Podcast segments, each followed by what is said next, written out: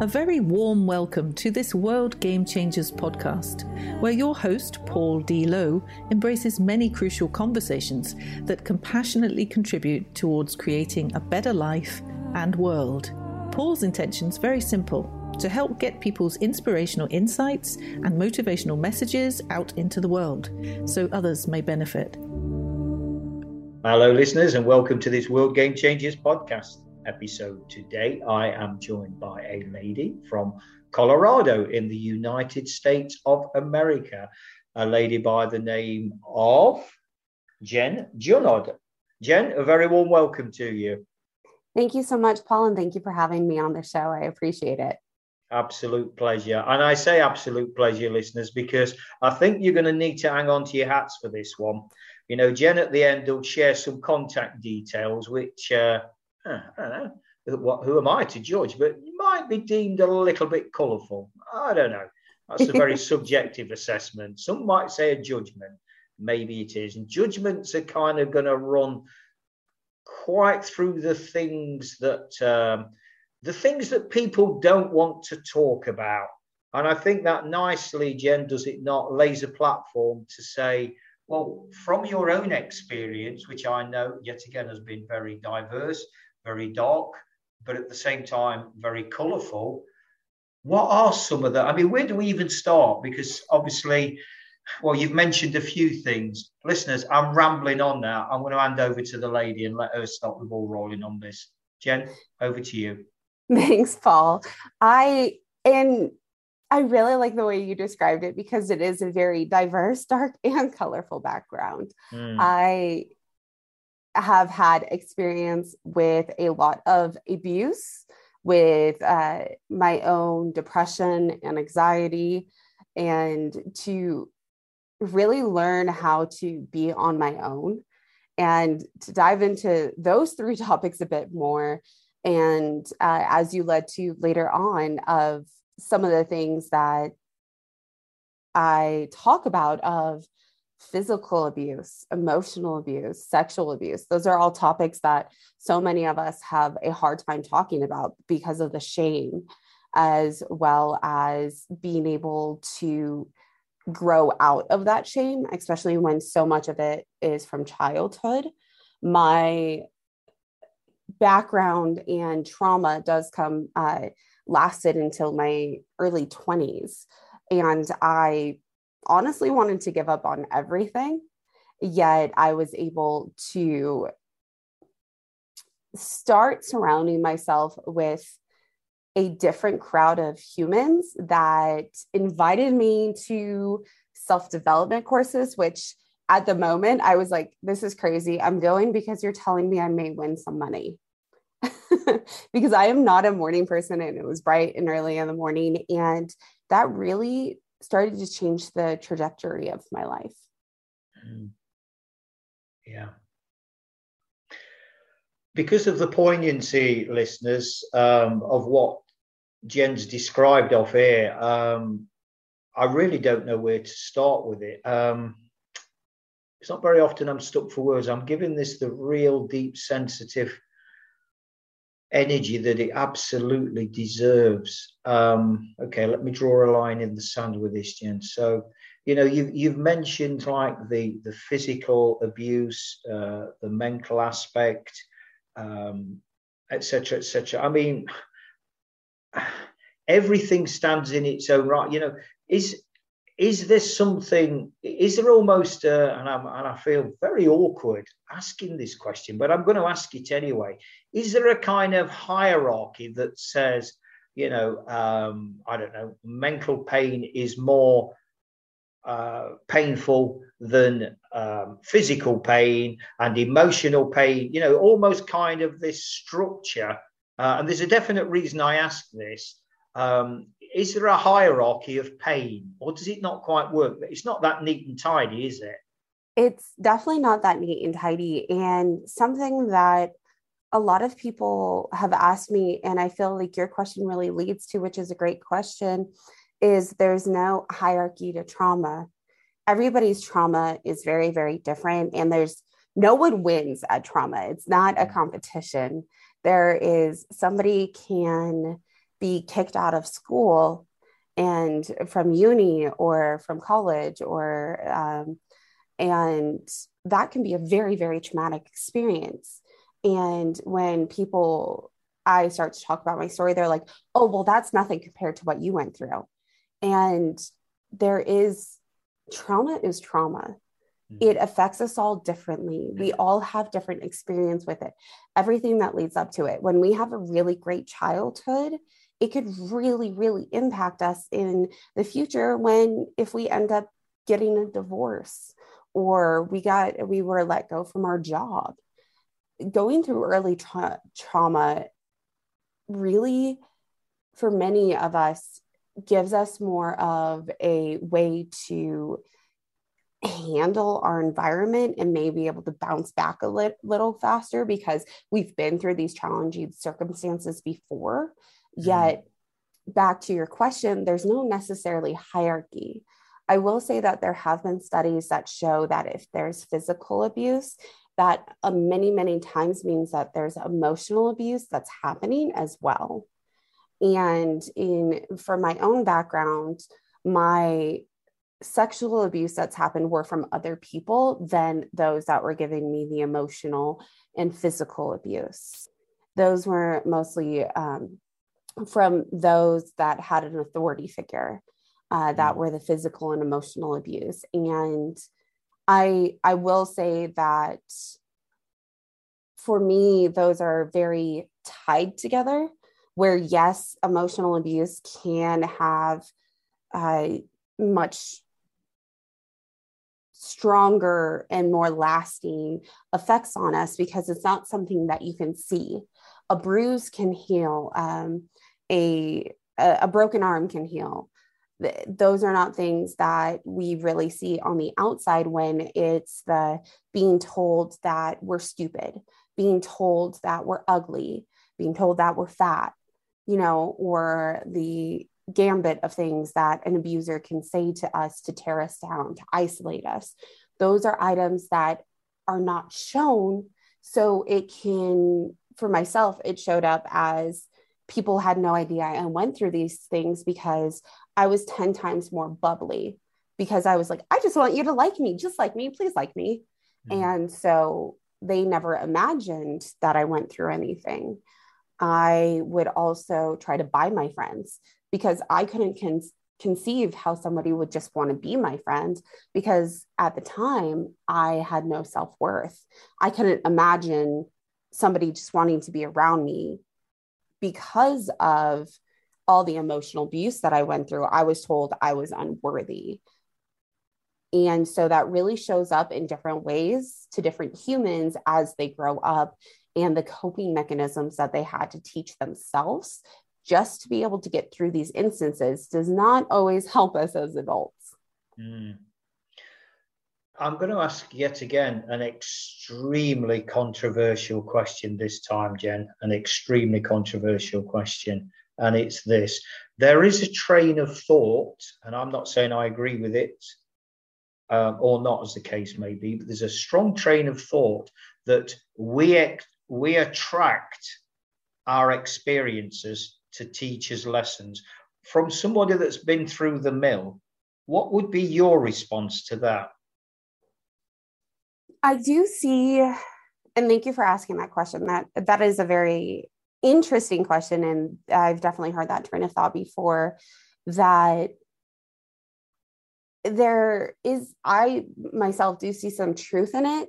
Not that I meant to go, hey, I feel not worthy, so I'm going to go. I want these people in my life because that was definitely not the case.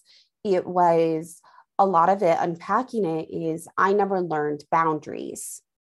So I never knew that someone was taking advantage of me because I wanted to be that people pleaser and I just wanted to buy my friendships or do anything mm-hmm. for my friendships because I felt unloved. That attracted, you could say, people that would take advantage of me, that attracted me not necessarily understanding that dynamic in a relationship if I was being treated well, I found it boring. And that if it's a boring relationship, that means that I'm not in the right relationship because there was no controversy.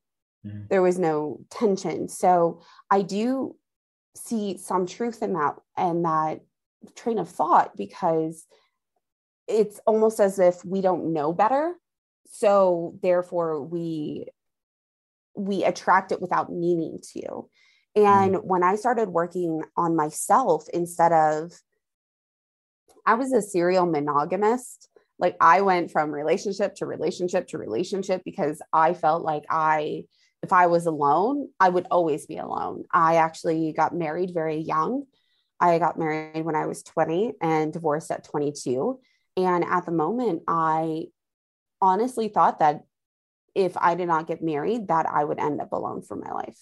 And I did not deserve anything better, even though he quit every job that he had. He let, he randomly got a puppy and let it poop and pee all over the house.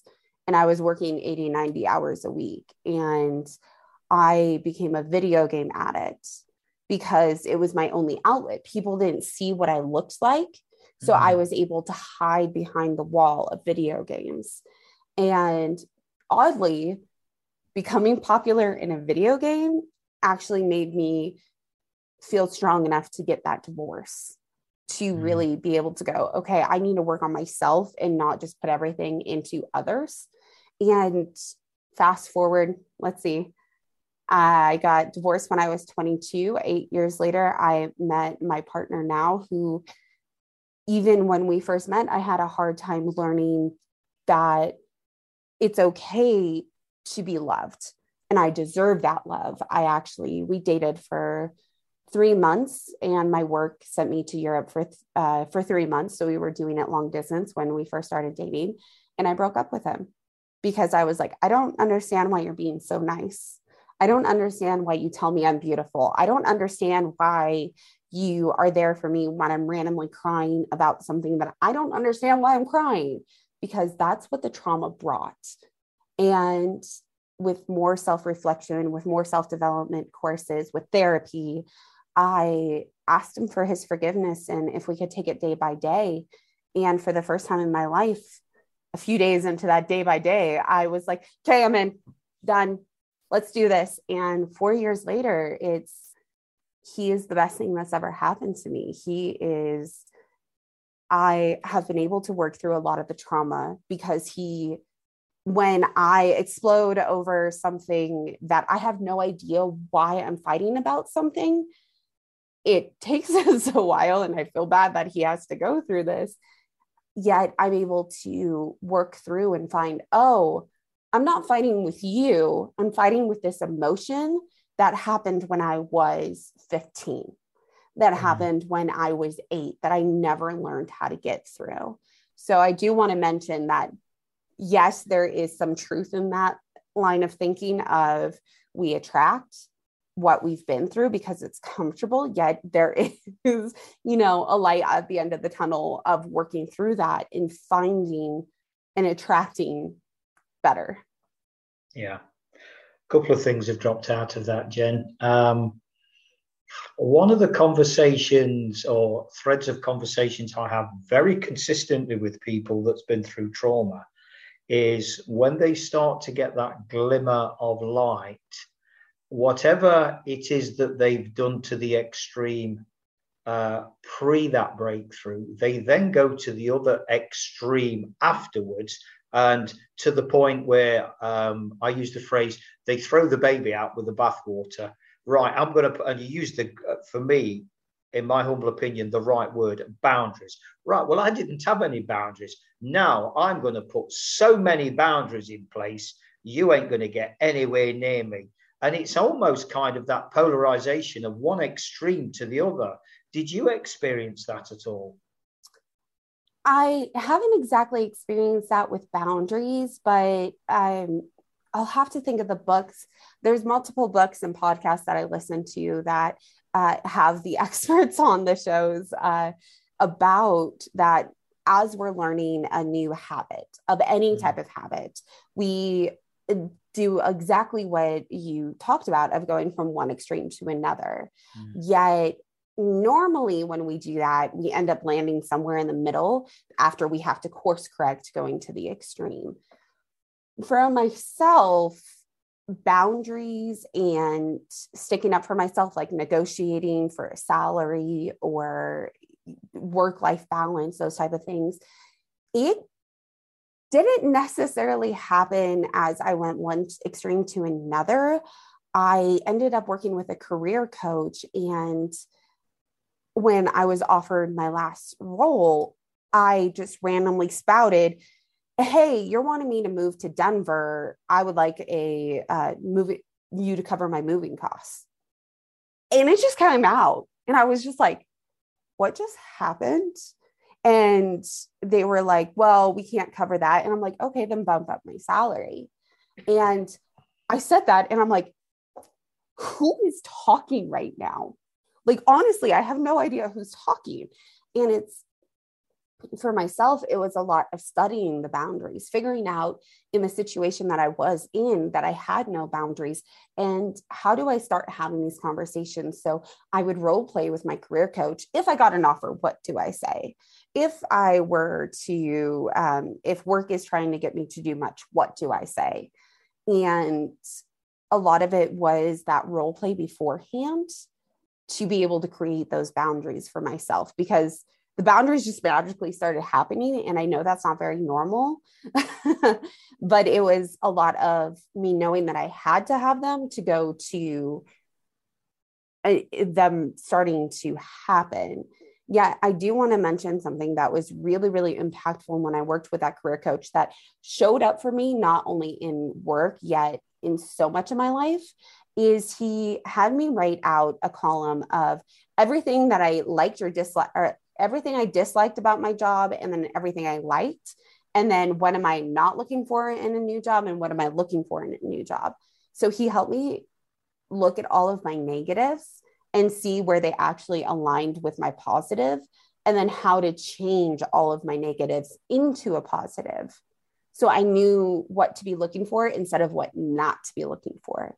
Because to your first train of thought um, that you mentioned of do we attract what we've been through?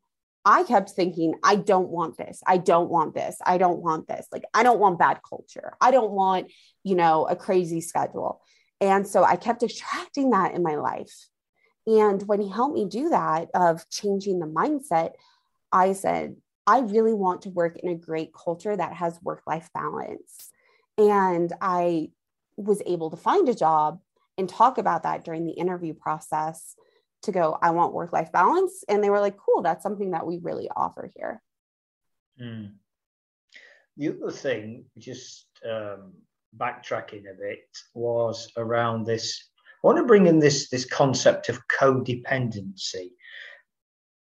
Isn't it true, Jen, that there is so much stuff out there, uh, more so these days, about the need for us to find ourselves we be totally independent. We don't need a relationship. We don't need anyone. Self love, self forgiveness, etc., etc. Yeah, absolutely get it. Absolutely get it. However, I'm going to put a caveat on that to frame this question. And I use the metaphor of a line of dominoes.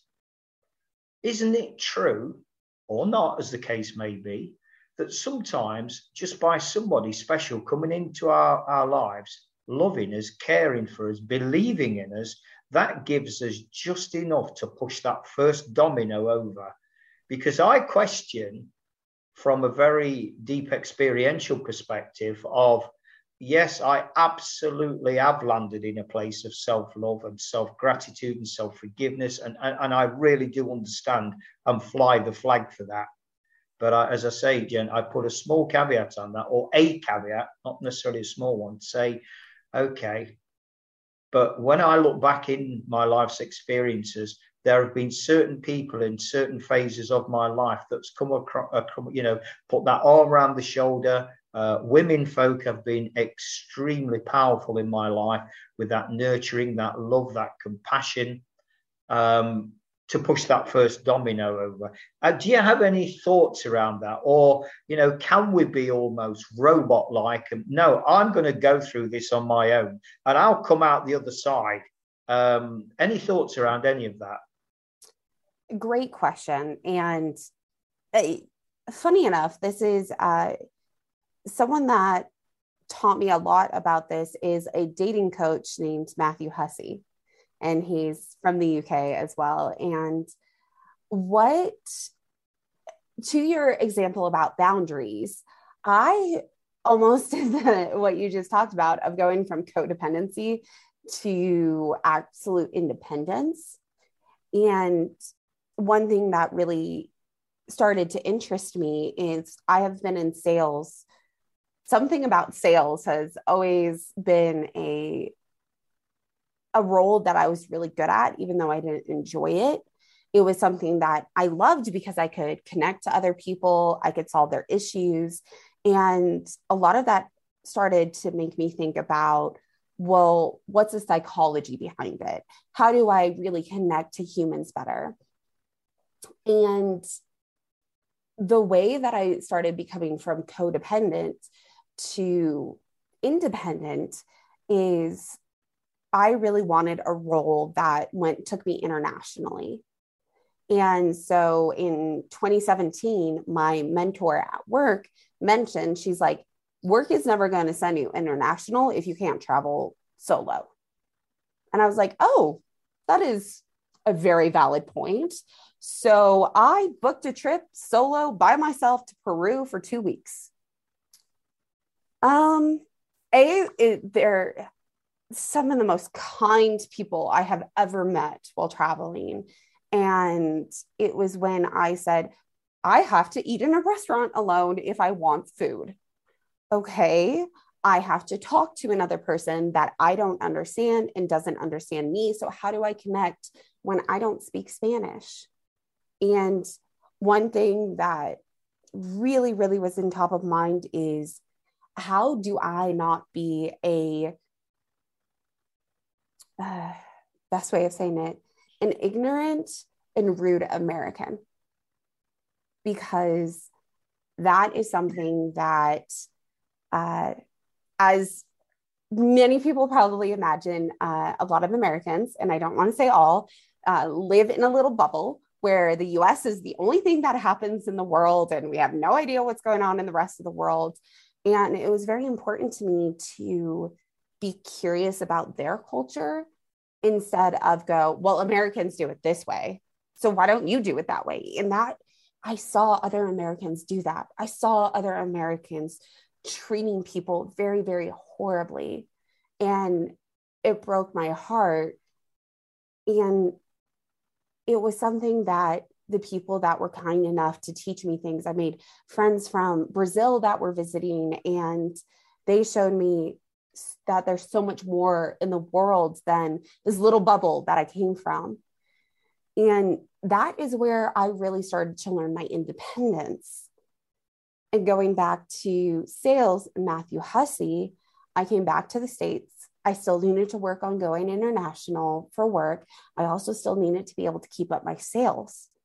So, one thing that Matthew Hussey talks about is the fact that independent women and independent humans in general don't always know the the psychology behind getting someone to like you such as asking them for a favor can you hand me that pencil or i really like that watch it's a really cool watch.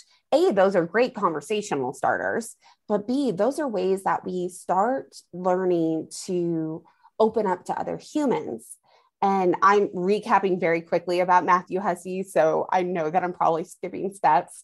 He also talks about, well, if you're wanting someone to, you're like, so many of us are okay breaking our backs to other people, yet we don't give other people that opportunity to take care of us or do something for us.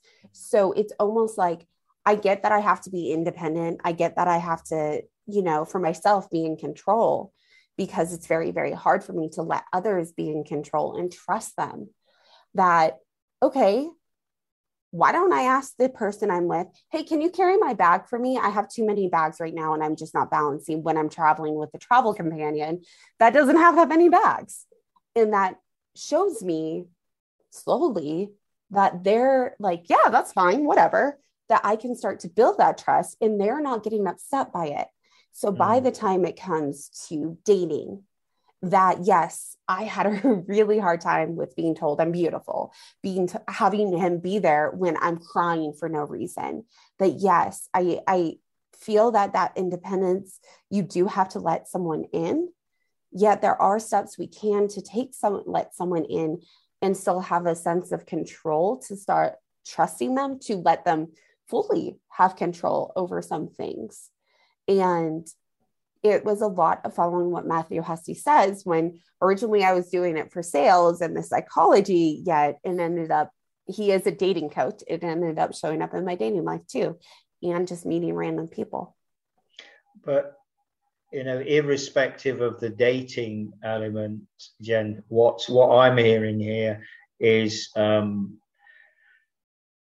let's put it in a wider relationship uh, context because relating has that kind of uh, sorry that uh, dating has that relationship with perceived romanticism mm-hmm. now uh, for me personally i don't do that word romantic i think that when we have a, an inner love of who we are we can you know we can channel that love into various capacities whether that's our love for our pets you know, our parents, our siblings, whatever it is.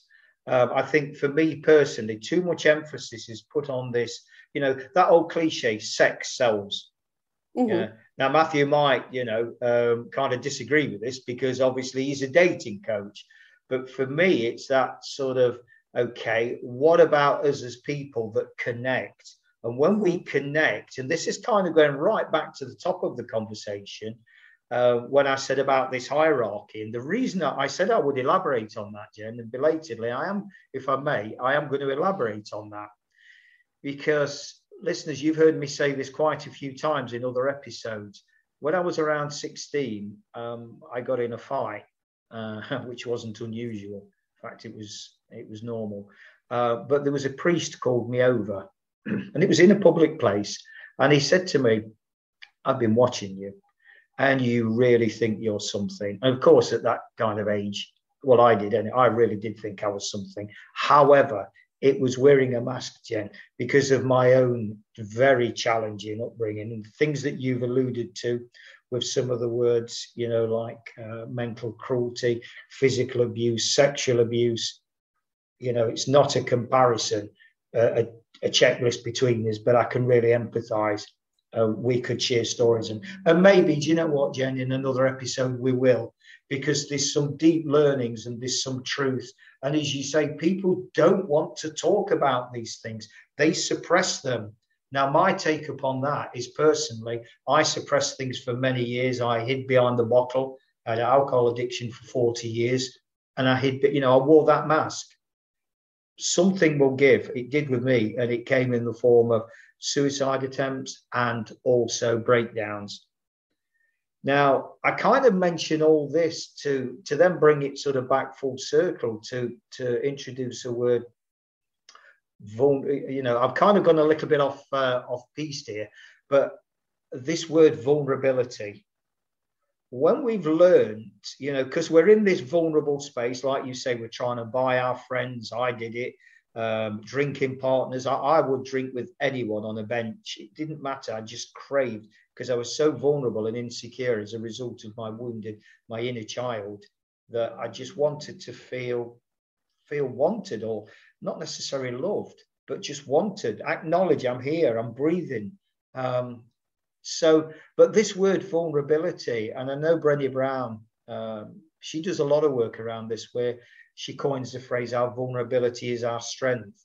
But that could be mm. damn hard to accept, can't it? When you're at the bottom of the pile looking up and you feel like you haven't got anybody in the world, let alone yourself. Any thoughts around that, Jen? And and thank you for bringing that background and continuing to share your story.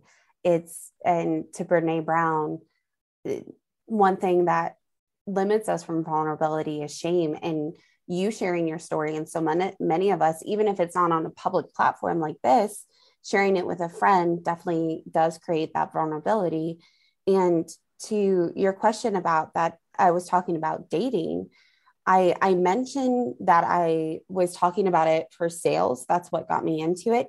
It did lead to dating and having a very healthy relationship that I'm in now. Yet, this is what really helped me create human connection on a friend level, on a just human to human connection, mm-hmm. not necessarily just in dating, because I had that. Uh, I, I'm not sure if you would use this phrase yourself, but for me, I almost had the over vulnerability. Mm-hmm. I would info dump on people that I got to know. And the reason I mention uh, Matthew's choruses and his work is because, yes, again, it helped me get in a very healthy relationship, yet it helped me learn the differences between overly telling someone something because I'm so scared that they're not going to accept me for who I am unless I vomit my past. Mm. That striking up these small conversations grew to wonderful conversations, such as you and I talking now, being able to. One of my very, very good friends that was recently in town, she is 60 years my elder and she was a neighbor that was in town and these small conversations that I talk about, like being able to see that she had groceries, let me help with that, or being able to see her in passing and be like, I really like your outfit. And she offered to teach me how to cook, and she kept making us such wonderful food.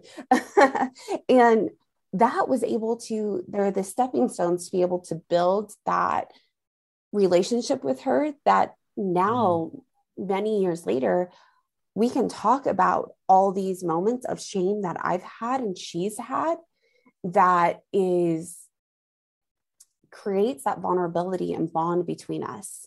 Mm. And she's someone I that is 30 years my elder.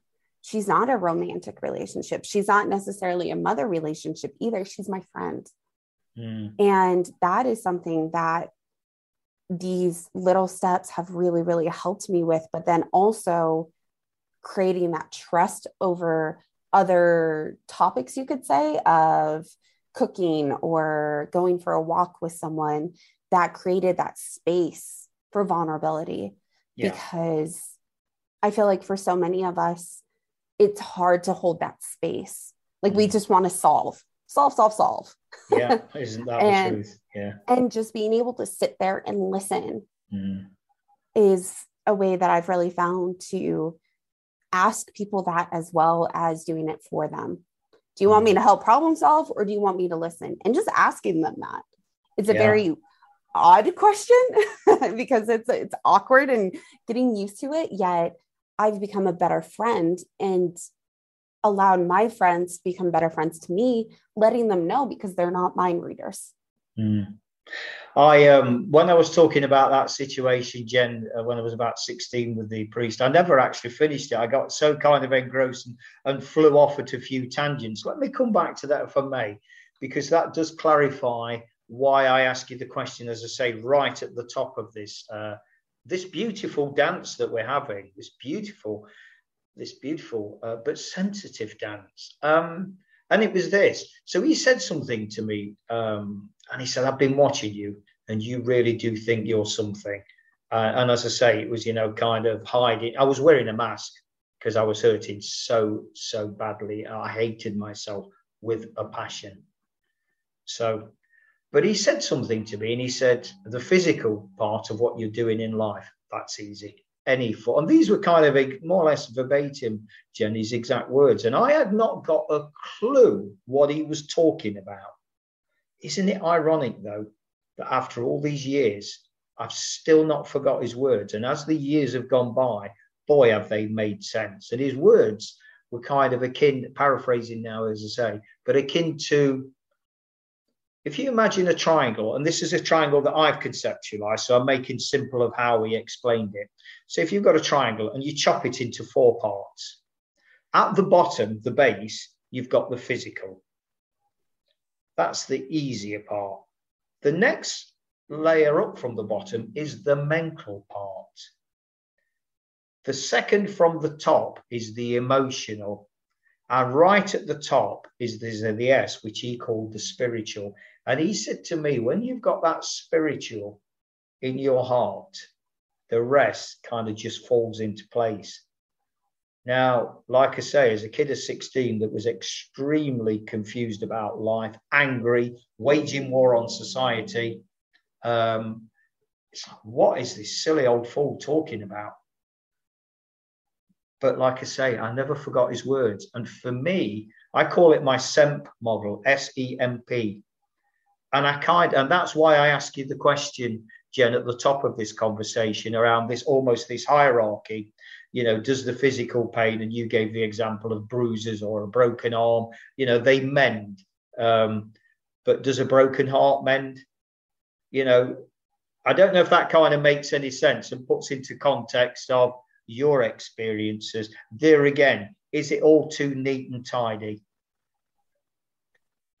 And thank you for the explanation. And those experiences when we have someone that may have never meant to make that big of an impact. They just saw it. I love those stories when in passing someone made such a great impact. And mm.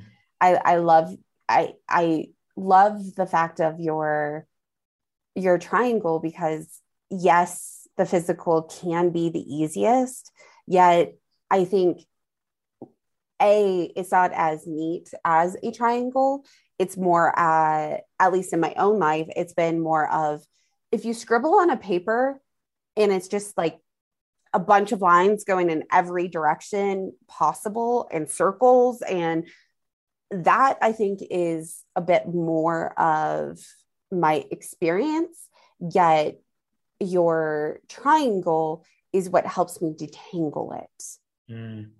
because my in my past i have weighed quite a bit, uh, almost uh, 100 pounds more than I weigh right now. And it was something that the emotional affected the physical, the mental affected the emotional. Yet there's been times where I have been spiritual.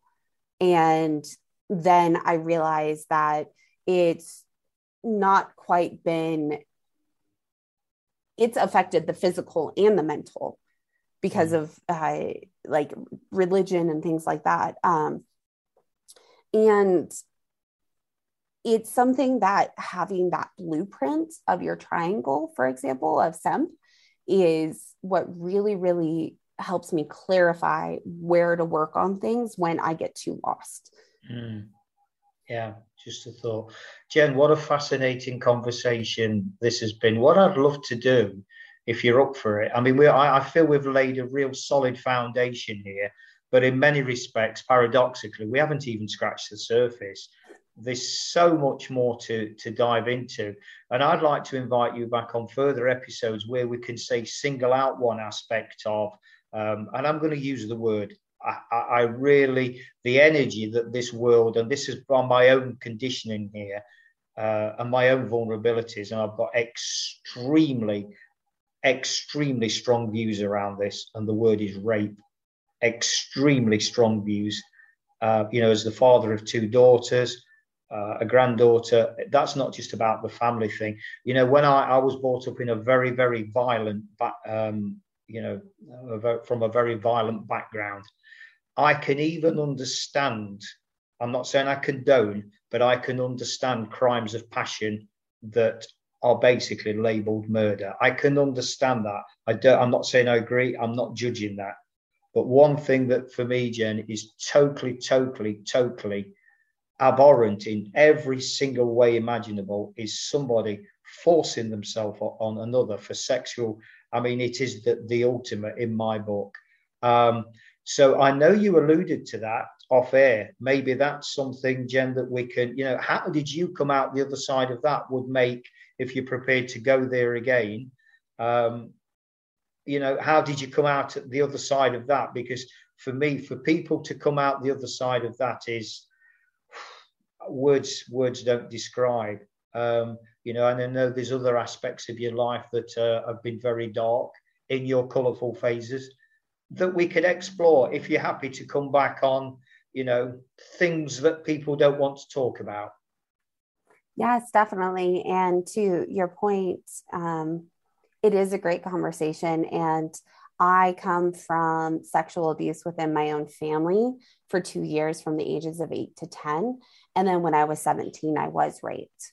So I would really enjoy is not the right word, yet I would love to talk about these things because unpacking those are so important for us to understand and get through. Mm, superb. And what we'll do with those particular episodes, uh, Jen, we'll make them short, we'll make them punchy, there'll be a real bang. In, you know, to use an old boxing metaphor, there'll be quick jabs, quick jabs, quick jabs, um, because I think there's real power in. In uh, I know there is. You know, I've obviously this is our first kind of conversation, but it's been so rich, so diverse, and I love the vulnerability, the openness, the earthiness of you, and the love that clearly shines from you. So, you know, I'd love an opportunity to explore that further for the benefit of our listeners. Thank you, Paul. I would love to.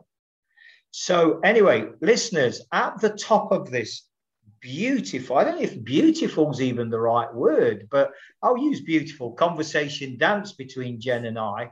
I alluded to she had a, we've called this, you know, things you don't want to talk about. But I, when I invite Jen in, as I'm going to now, for her contact details, she might have a little expletive that will just put a little twist on that title. Jen, over to you. Thank you, Paul. It's I have a podcast called Shit You Don't Want to Talk About. And I have a passion for creating that human connection by sharing these stories of what we've gone through. We talk about racism, how to support the LGBTQ plus community, uh, gut health, how to work through these emotional traumas. And the reason we have it to talk about the elephant in the room is to change shit you don't want to talk about into shit to talk about. And that's how you can find us on social media or online to check out the website. It's shit, the number two, talkabout.com. Superb. Well, listeners, make of this beautiful dance what you will. You be the judge of it. Um, I've certainly massively been engrossed and really, really, and I use this word in inverted commas, enjoyed it because here again, that doesn't. I think when we were talking about, you know, people's vulnerability, uh, I almost feel that is if enjoyed is a kind of misaligned word, but I'm sure you take my point. I'll, I'll Google a new word for us by the time we have our next episode. Absolutely. And and so there we have it, listeners. And I'm going to sign off now the way I always do by saying, remember, the world's changing. How will you respond? Thanks very much for listening to this World Game Changers podcast episode. Hopefully, you found it interesting and helpful. Drop a line to paul at worldgamechangers.org with any thoughts or questions you may have, and he'll be more than happy to respond. Remember, the world is changing. How will you respond?